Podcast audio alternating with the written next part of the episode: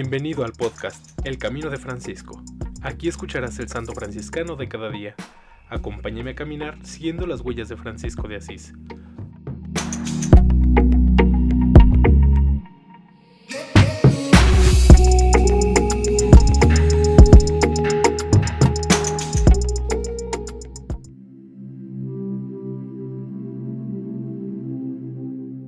Marzo 27. San Alberto Shimilovsky sacerdote de la Tercera Orden Regular, 1843 a 1916, fundador de los siervos y siervas de los pobres de San Francisco, canonizado por Juan Pablo II el 12 de noviembre de 1989. Adán Chmielowski Alberto fue definido por el Papa Juan Pablo II el San Francisco polaco del siglo XX, por el estilo de vida marcado por rigurosa y gozosa pobreza Nacido en Ingolamia, cerca de Cracovia, en 1843, después de la insurrección de 1863, que le costó la pérdida de una pierna, estudió ingeniería en Folawi y en Gante, luego pintura en Múnich. Llegó a ser pintor famoso.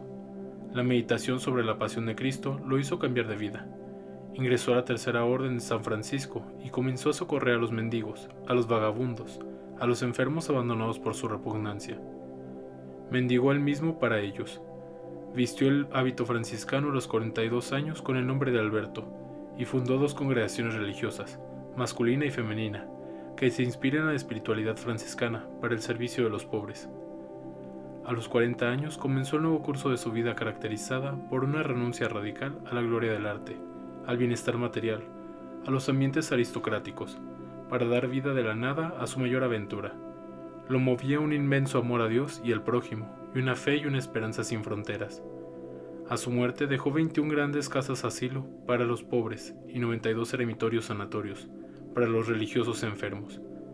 Para manejarlos, haya fundado dos congregaciones, los hermanos y las hermanas de la Tercera Orden de San Francisco, siervos y siervas de los pobres, señalándoles como finalidad primaria la plena y perenne disponibilidad al servicio de los miserables, de los sin nada, de los marginados, de los abandonados, de los vagabundos, de los enfermos, de los ancianos y de los moribundos.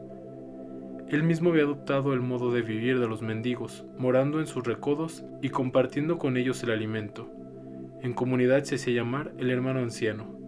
Para la dirección de las dos congregaciones religiosas acudía al consejo de valiosos sacerdotes. En la formación de nuevas casas pedía consejo y consentimiento al obispo. No obstante, la prótesis rudimentaria en la pierna viajaba mucho para fundar nuevos asilos y visitar las diversas casas religiosas. Pronto su fama se extendió en Cracovia, a toda Polonia, y se concentró en un solo nombre, Fray Alberto. Todo había nacido de la nada, todo marchaba a viento en popa con un capital inagotable, la providencia. Pasó los últimos diez años de su vida afectado por un tumor en el estómago. Nadie lo supo sino pocos meses antes de su muerte cuando el mal se agravó. No expresó ningún lamento. Murió el 25 de diciembre de 1916, el día de Navidad, en el Hospicio de los Pobres de Cracovia. Pero su más grande aventura todavía no se había terminado. El funeral fue una celebración triunfal.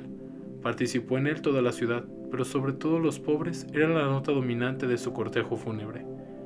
Sus restos mortales reposan en la iglesia de los Carmelitas de Cracovia, meta incesante de peregrinación, llamado constante la capacidad para ver la imagen de Dios aún en los más miserables, aquellos a quienes la sociedad suele llamar desechables, mendigos, barbudos, incapacitados, drogadictos.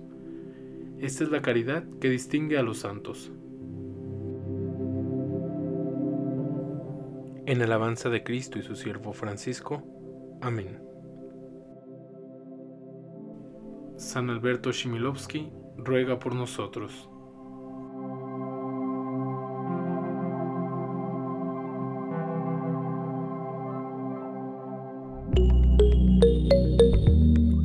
Te invito a que compartas este podcast y sigamos juntos el camino de Francisco. Paz y bien.